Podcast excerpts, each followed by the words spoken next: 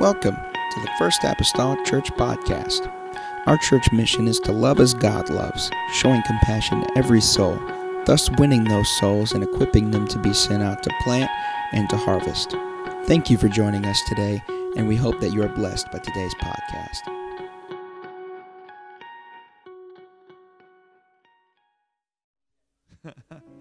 Genesis 35 and 1. And God said unto Jacob, Arise, go up to Beth- Bethel.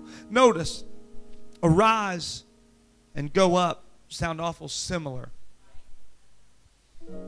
There's a couple different Greek words there, but they both mean the same thing. Arise means to get up.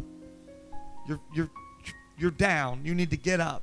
And then you need to go up. You need to ascend from where you are to a higher place. You need to get up from where you are and you need to start moving toward a, toward a higher place, toward a go up to Bethel and dwell there. And make there an altar unto God that appeared unto thee when thou fleddest from the face of Esau thy brother. Then Jacob said unto his household and to all that were with him, Put away the strange gods that are among you, and be clean, and change your garments, and let us arise. Let us all get up and then let us all go up to Bethel. And I will make there an altar unto God, who answered me in the day of my distress, and was with me in the way which I went.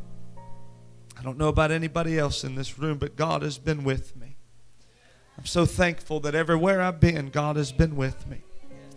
And if I could, just, just for the next few moments of time, preach to you on this subject dusty altars dusty altars. You put your Bibles down and lift your hands all over the building, God, we feel you here in such a magnificent way. Feel the overwhelming power of God. We know you're about to do a work, God, that we cannot do. I know you're about to do something in the spiritual realm, God, that's going to have monumental impact, that's going to have eternal impact in this place. I need you, God, to speak through me.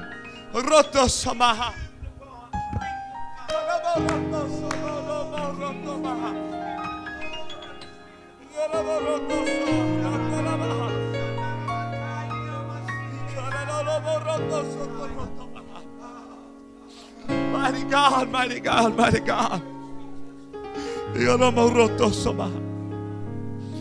Hallelujah. The name Jesus. And everyone said, Amen. You may be seated, dusty altars. It was on April 30th, 1789. United States of America had been formed.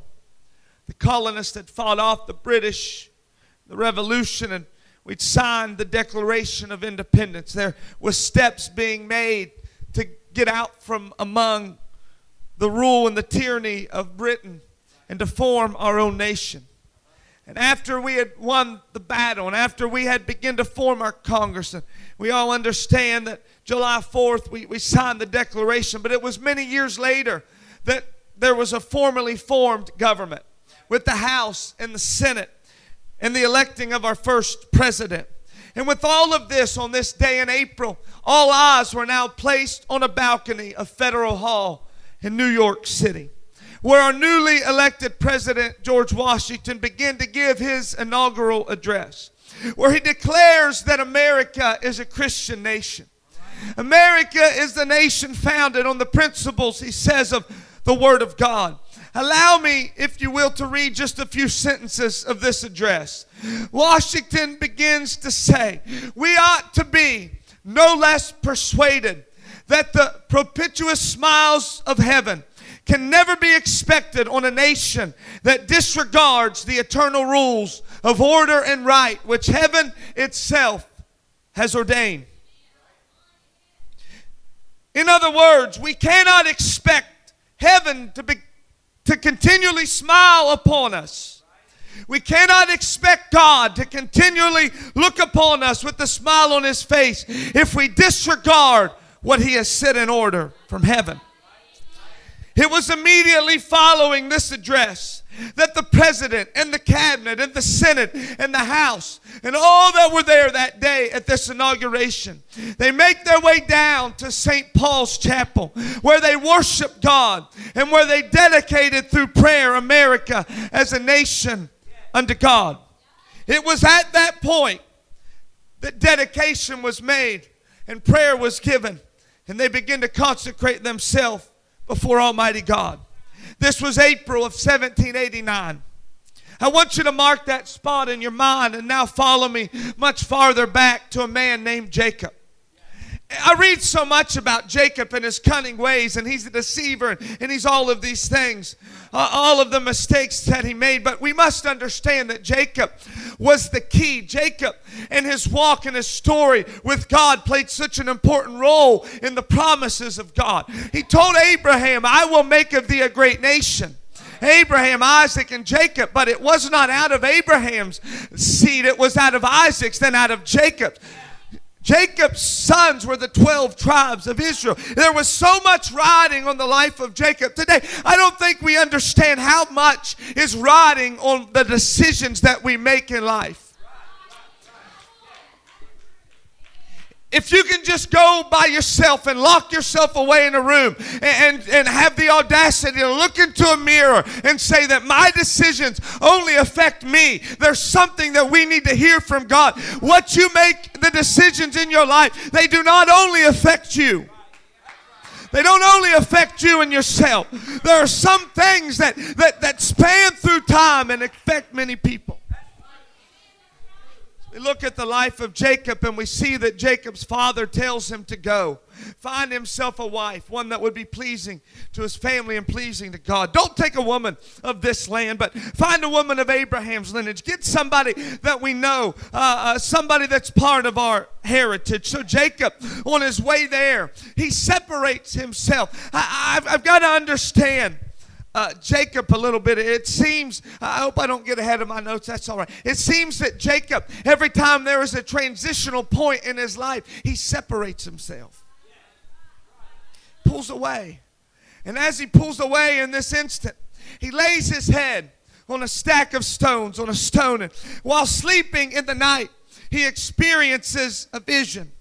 And in this vision, he sees a ladder.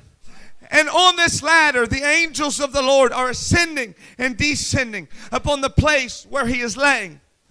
And he says these words Surely this is the house of God.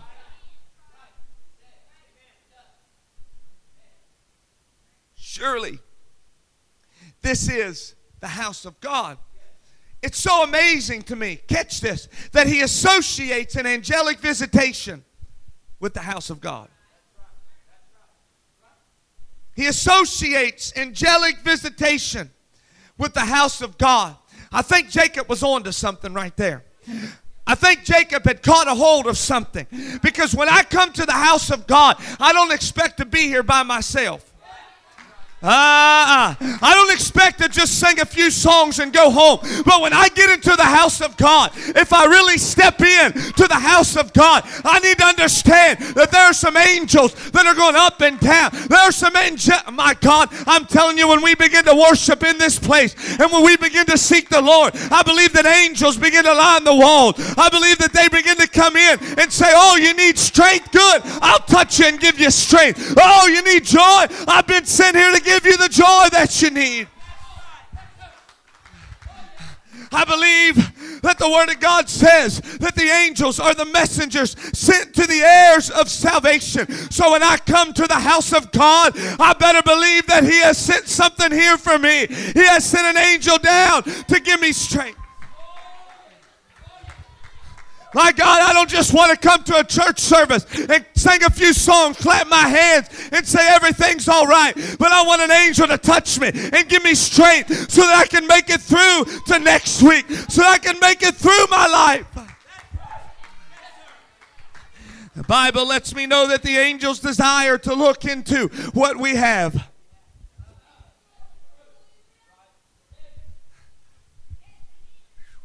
One time, many years ago, before I had met my wife, I believe around the same time, She said she was in service and her dad was trying to do a Bible study. And he kept getting distracted throughout the service. And he kept going back to his Bible study. She said, after a while of being distracted, he tells everybody to stand up. And she says, tears begin to stream down his face. And he said, as I was teaching a Bible study, he said, an angel walked into this place. And everyone was standing at this point. And he said, Stand up, bro. I'm going to use you as an illustration. He said that as the angel went around, it did this. He said it was looking into hearts and it began to tell him what was in their hearts. And my wife could, you, you could be seated, thank you very much. My wife said that you could feel it when it would get near you, you could feel it and it would begin to look into your heart and tell. And he said all of a sudden it began to speak to him and say, Listen, if you don't confess, if you don't repent, and he began to call out one by one, you're getting ready to commit suicide. You're getting ready to walk out on God. You're, I'm telling you that if we are truly apostolic and if we truly step into the house of God, there will be something that happens. There will be a visitation of the Holy Ghost. There will be an angel that will step down and say, I'll help you. I'll encourage you. I'm telling you right now, the power of God is in this place. I believe that the anointing of the Holy Ghost has come to cleanse our hearts and our minds and our spirits.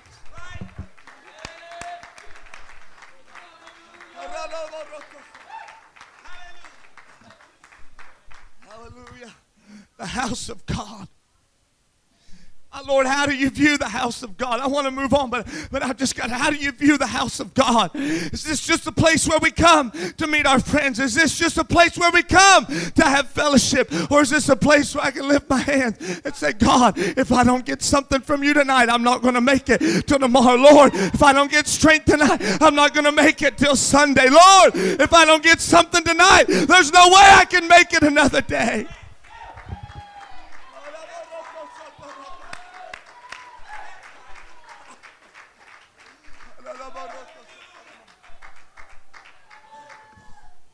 Jacob had had such an experience with God that when he wakes up that morning, he takes the stone that he had for a pillow and he sets it up and he makes the pillar and he begins to pour oil over it. He begins to anoint it. He begins to consecrate it to God. And it is there in that place, Jacob makes an altar, a place of remembrance, a place of consecration. And eh, you, you got to catch the spirit of Jacob as he vows a vow to God. He's anxious, he's nervous, he's leaving home, he, he doesn't know what's going to happen. He fears he might never be able to return to his father's house. It is a time of transition, a time of fear. And in this time, Jacob makes a covenant with God. God, if you will be with me, if you will keep me, if you allow me to come to my father's house in peace, then you will be my God. See, he was already Abraham's God.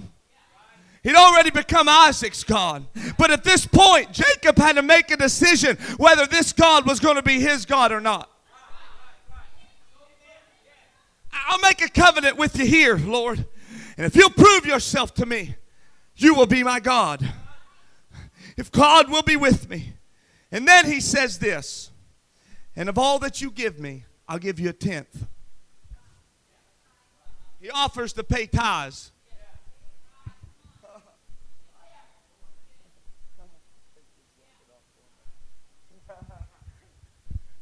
That's how I know he made a real commitment to God. I'll give you tenth. I'll pay the tenth. I'll give you anything. I'm just going to say, don't tell me you made a commitment to God if you haven't committed everything. Don't tell me you made a commitment to God if you can't give him a tenth. Just a, just a tenth. I'm not asking for a hundredth, I'm asking for a tenth. It was here at Bethel, the house of God, that Jacob makes a promise. He makes a commitment to God. I know tonight that Jacob isn't the only one, and I know that I'm not the only one. I'll speak for myself, but I know that I'm not the only one that's made commitments to God. I know in my life that I'm not the only one that's made promises and commitments.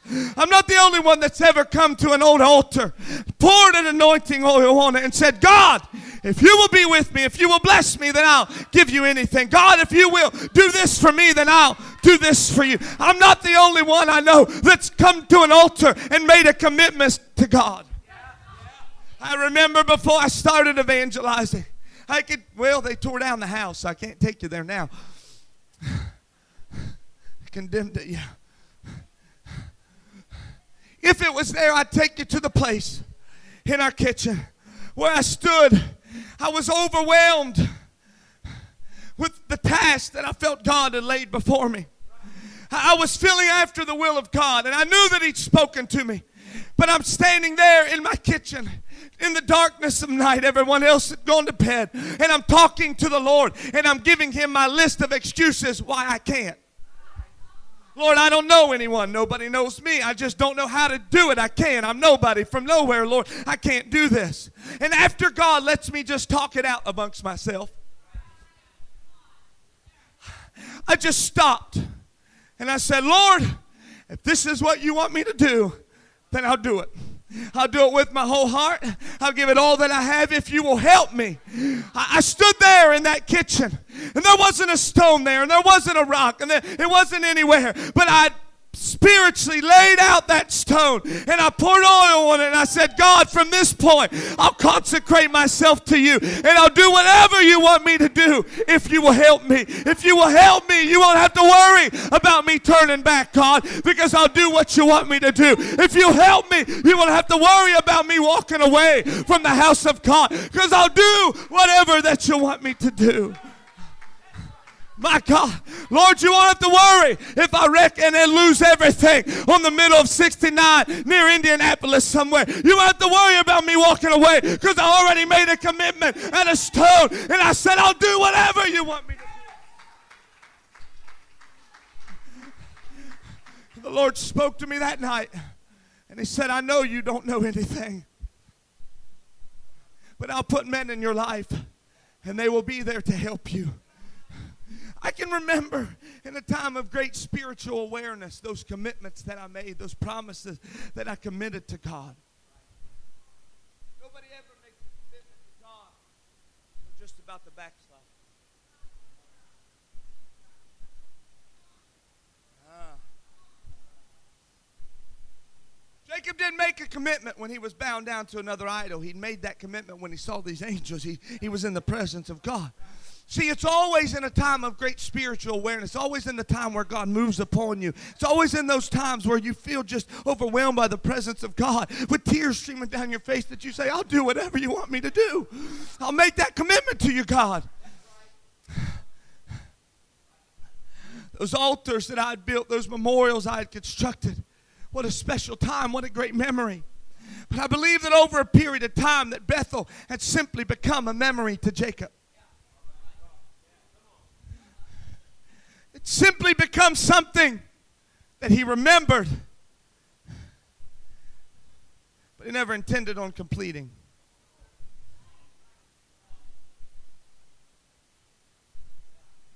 simply a distant memory.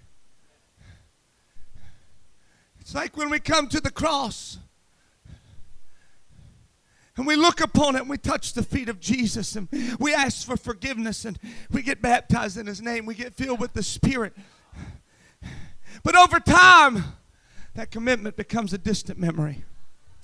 The cross that we once were so close to becomes just a shadow of its former self. And we wonder so many times why do they walk away from God? Why do they leave? Why do they do what they do? I'll tell you why. It's because the commitments that they made have become simply a memory of days gone by, a memory of yesterday. Jacob begins to acquire wealth. Jacob begins to gain fame. He begins to gain favor and popularity. He began to get land and riches and cattle and herds, sheep. He had everything. It is astounding to me of the massive amount of livestock and money that Jacob had. When you read of his meeting with Esau, he begins to send herd after herd after herd. And I'm like, is this ever going to run out? This guy has accrued so much. He begins to gain all of these things in the course of his life. There's a very pivotal point when Jacob meets Esau. Once again, he must face the difficult place, and he's afraid. He's alone. He sent his family and all of his possessions over before him. And he stays alone that night. But it is so surprising to Jacob that in the middle of the night, a man comes out and begins to wrestle with him attacks him. Who is this? He thought, This is one of Esau's mercenaries. This is a bandit. This is somebody come to kill me. And he tries with everything he has to get away from the man. Notice it's just like before, only different. He separated himself. God is the last thing on his mind. And all of a sudden, here comes a man that jumps out and begins to wrestle with him. But somewhere in the middle of this battle, Jacob realizes this is not an ordinary man. This is not just another man. This is not Esau's mercenary. And from that point on, it's no longer Jacob trying to get away from the man, it's the man trying to get away from Jacob. And Jacob says, I will not let you go my God, Jacob catches something in the spirit of this man and he says, I will not let you go. I don't know if there's anyone else in this room, but I've had a few nights like that. My God, I feel the Holy Ghost right now. I've had a few nights when I was afraid of what was coming tomorrow. A few nights when I didn't know what was going to happen. A few nights when worry had surrounded me and the last thing on my mind was God. But all of a sudden, He jumped down into my room and said, Let's get ready to rumble. And God grabbed a hold of me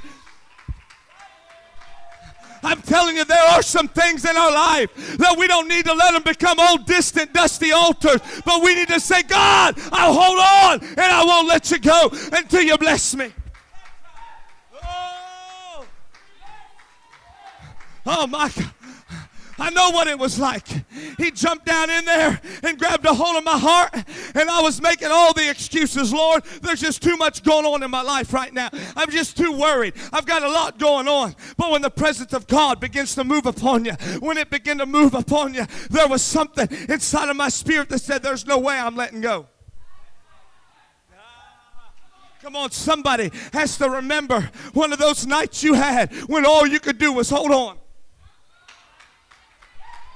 One of those nights you had when all you could do is hold on and cry out, I won't let you go until you bless me. I think tonight ought to be one of those nights for you where you grab a hold of God and say, I will not let you go until you bless me. I will not let you go until you bless me. I've got a lot going on, God. I've got a lot of problems right now. But I feel you right now in this place, and I will not let you go until you bless me. I wish somebody right now would grab a hold of that spirit and say, I won't let you go until I'm changed. I won't let you go until I'm different.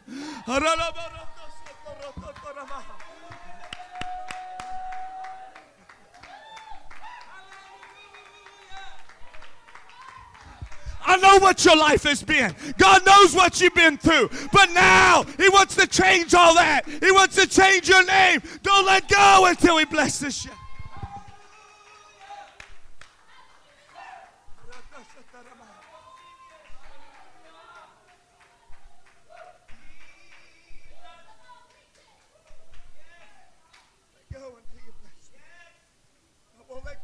Tonight until you bless me.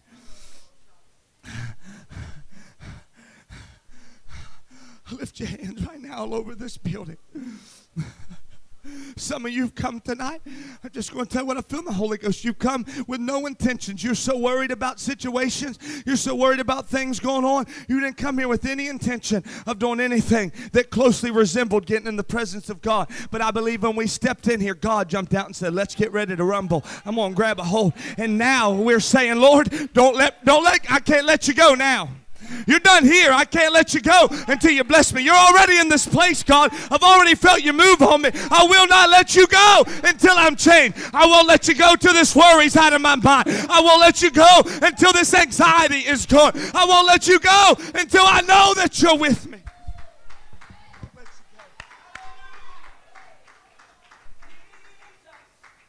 I won't let you go. I won't let you go. I won't let you go. My God, I'm having one of those times right now where I just don't want to let him go. There's something stirring on the inside of me. I feel something beginning to shake in this place. I feel something beginning to move. There's somebody that needs to understand God is here. Don't you let him walk on by you.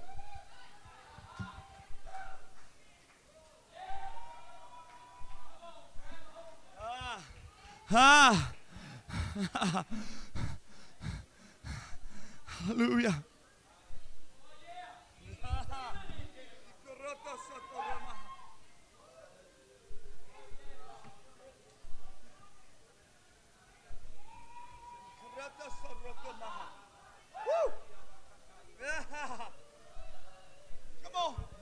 Dust off that altar. Dust off that altar. Dust off that altar.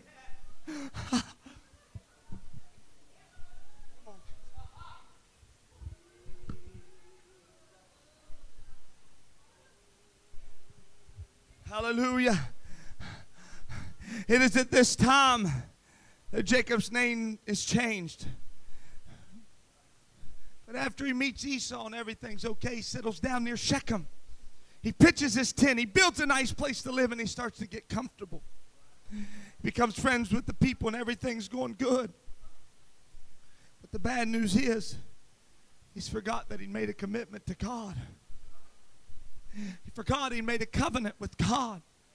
And we find, I don't know how it happened, I don't know why it happened, but Jacob's life begins to take a turn for the worse.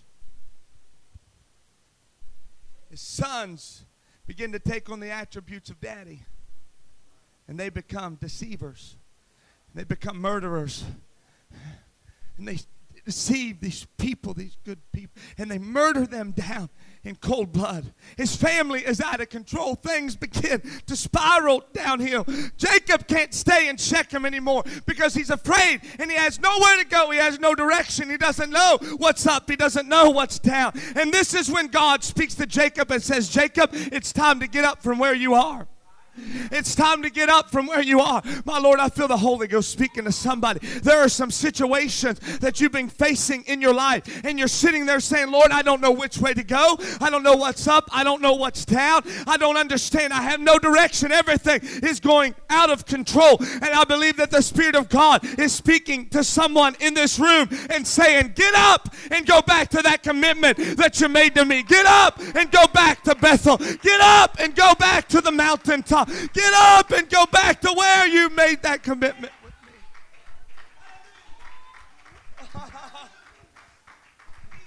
Holy God. Let me tell you how bad it got in Jacob's life. He's ready to leave, but he has to tell his family to put their idols away. Jacob, Abraham, Isaac, Jacob, the lineage. He has to tell his family, Put away the strange gods. Put away your idols. Throw them away. We've got to go to Bethel. We've got to go. See what happens when you get away from the house of God. What happens when you walk away from that cross, that commitment that you made there? Put away the strange gods. Put away that we can't take those with us. Clean up. Change your clothes. We got to go back to Bethel. It had been 10 years since Jacob was in Canaan. That promise that Jacob made was nothing more than a distant memory. He'd forgotten all about the prayer and that promise he made to God when he was weak and afraid. And when he was nobody, he'd forgotten about it. But now it's time to go back to Bethel. How easy it is to make a covenant with God. But over the course of our lives, forget that we'd build an altar.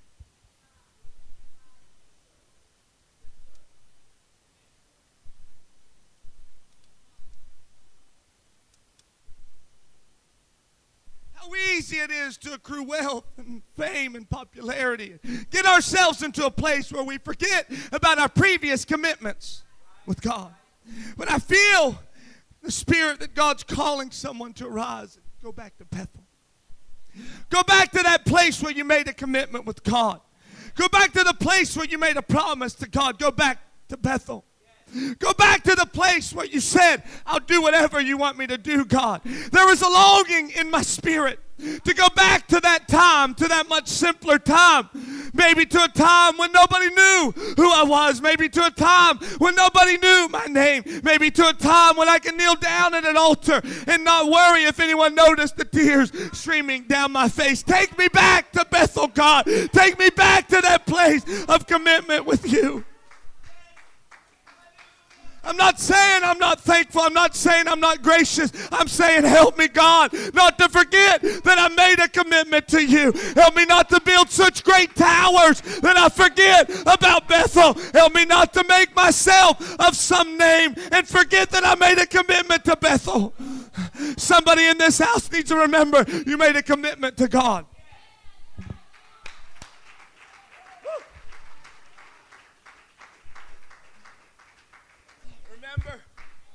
It was at this altar I was anointed. It was at this altar I made a covenant. It was at this altar I talked with God.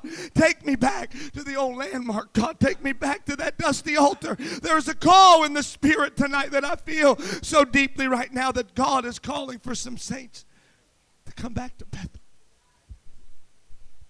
Come back to that empty prayer closet. Come back to that time of study. Come back to that time of commitment. Come back to, to Bethel. Put away the strange gods. Be clean. Change your garments. Come back to Bethel. There's prayer warriors that have turned into gossip warriors. We need to come back to Bethel. There's worshipers that have turned into worriers. We need to come back to Bethel. Arise and let us go up to Bethel. And I'll make another altar to God because when I called on Him in my distress, He answered me. And I want to tell somebody tonight that if you call on Him now, He'll answer you like He did back then. But I challenge you to go back to Bethel. Clean off that dusty altar and go back to Bethel. I challenge you to make new dedication to God. Go back to that altar and make some new commitments to God. Can I challenge you tonight to make a commitment to pray more every day? You might not shout and dance, but I believe God's about to move in and some people are about to pour out some things on an altar.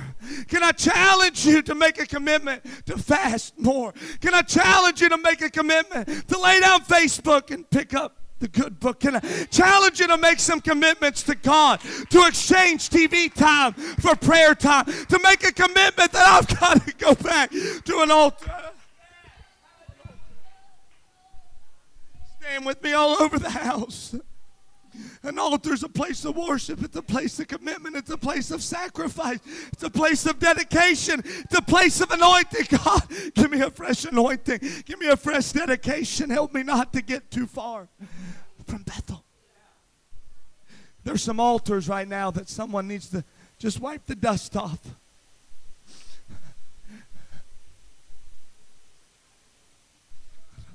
We would bow our heads, close our eyes all over the building. Thank you for listening.